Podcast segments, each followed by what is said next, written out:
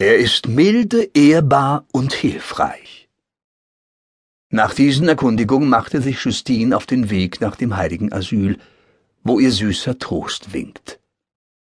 Kaum war sie von der Anhöhe herabgestiegen, als sie den Glockenturm sieht. Nachdem sie durch den Wald geht und keinen Führer mehr hat, glaubt sie, dass die Entfernung zu groß ist, aber nichts kann sie entmutigen. Sie setzt ihren Weg in der besten Hoffnung fort, noch vor Anbruch der Nacht einzutreffen. Keine menschliche Spur sichtbar, der Weg mit Gebüsch übersät, scheint nur wilden Tieren zu dienen. Sie hat schon einen großen Weg zurückgelegt, die Sonne war schon untergegangen, als sie endlich eine Glocke klingen hört. Da belebt sich ihre Hoffnung. Sie eilt gegen das Geräusch zu, und endlich Nachdem sie noch durch eine enge Schlucht hindurch ist, steht sie vor dem Kloster der heiligen Marie vom Walde. Wenn Justine schon das Schloss von Bandol in Schrecken versetzte, umso wilder erschien ihr die Umgebung der Abtei. Sie lag in einem breiten, tiefen Tal, von alten Eichen verdeckt, den Blicken der Menschen entzogen. An dem Tore der Kirche läutete sie an. Ein alter Bruder erscheint. Was willst du? fragt er sie rauh. Kann man nicht den absprechen? Was hast du ihm zu sagen? Eine heilige Pflicht führt mich her. Kann ich sie erfüllen? Ich werde mich von allen Mühsalen, die ich ausgestanden habe, um hierher zu kommen, erholen, wenn ich mich zu Füßen des wundertätigen Jungfrauenbildes werfen kann. Der Bruder entfernt sich und kommt erst nach einer halben Stunde, begleitet von einem zweiten zurück, denn die Brüder sind beim Nachtmahl. Er stellt seinen Begleiter als Ökonomen Don Clement vor.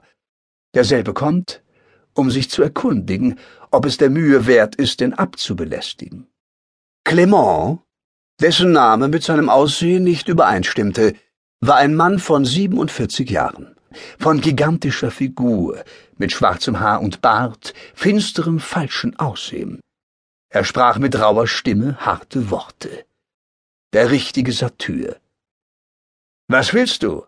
Ist es jetzt Zeit, zur Kirche zu kommen? Du siehst wie eine richtige Abenteurerin aus. Deine Kleidung, deine Verstörtheit und die Zeit, um welche du kommst, verkünden nichts Gutes. Also, was willst du? Heiliger Mann, antwortet Justine, die Unordnung meiner Kleider rührt von dem langen Wege und von der Ermüdung her. Was die Zeit anbelangt, so glaubte ich das Haus Gottes immer offen. Ich komme von sehr weit, voller Inbrunst und Verehrung. Ich möchte beichten, und wenn du mein Inneres kennen wirst, so wirst du urteilen, ob ich würdig bin, mich zu Füßen der heiligen Jungfrau zu werfen. Aber jetzt ist nicht Zeit zur Beichte, antwortet der Mönch milder. Das kannst du erst in der Früh. Und wo wirst du schlafen? Bei uns gibt es kein Hospiz. Mit diesen Worten verlässt Clement das Mädchen, um, wie er sagt, dem Abt Bericht zu erstatten. Einige Zeit nachher öffnet sich die Kirche, der Abt selbst, Don Severino nähert sich ihr und lädt Justine ein, einzutreten.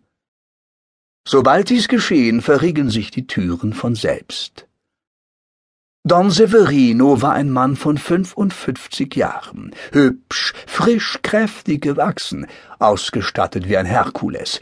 Dabei zeigten alle Formen eine gewisse Eleganz und Weichheit, welche bewiesen, dass er in seiner Jugend ein schöner Mann gewesen war.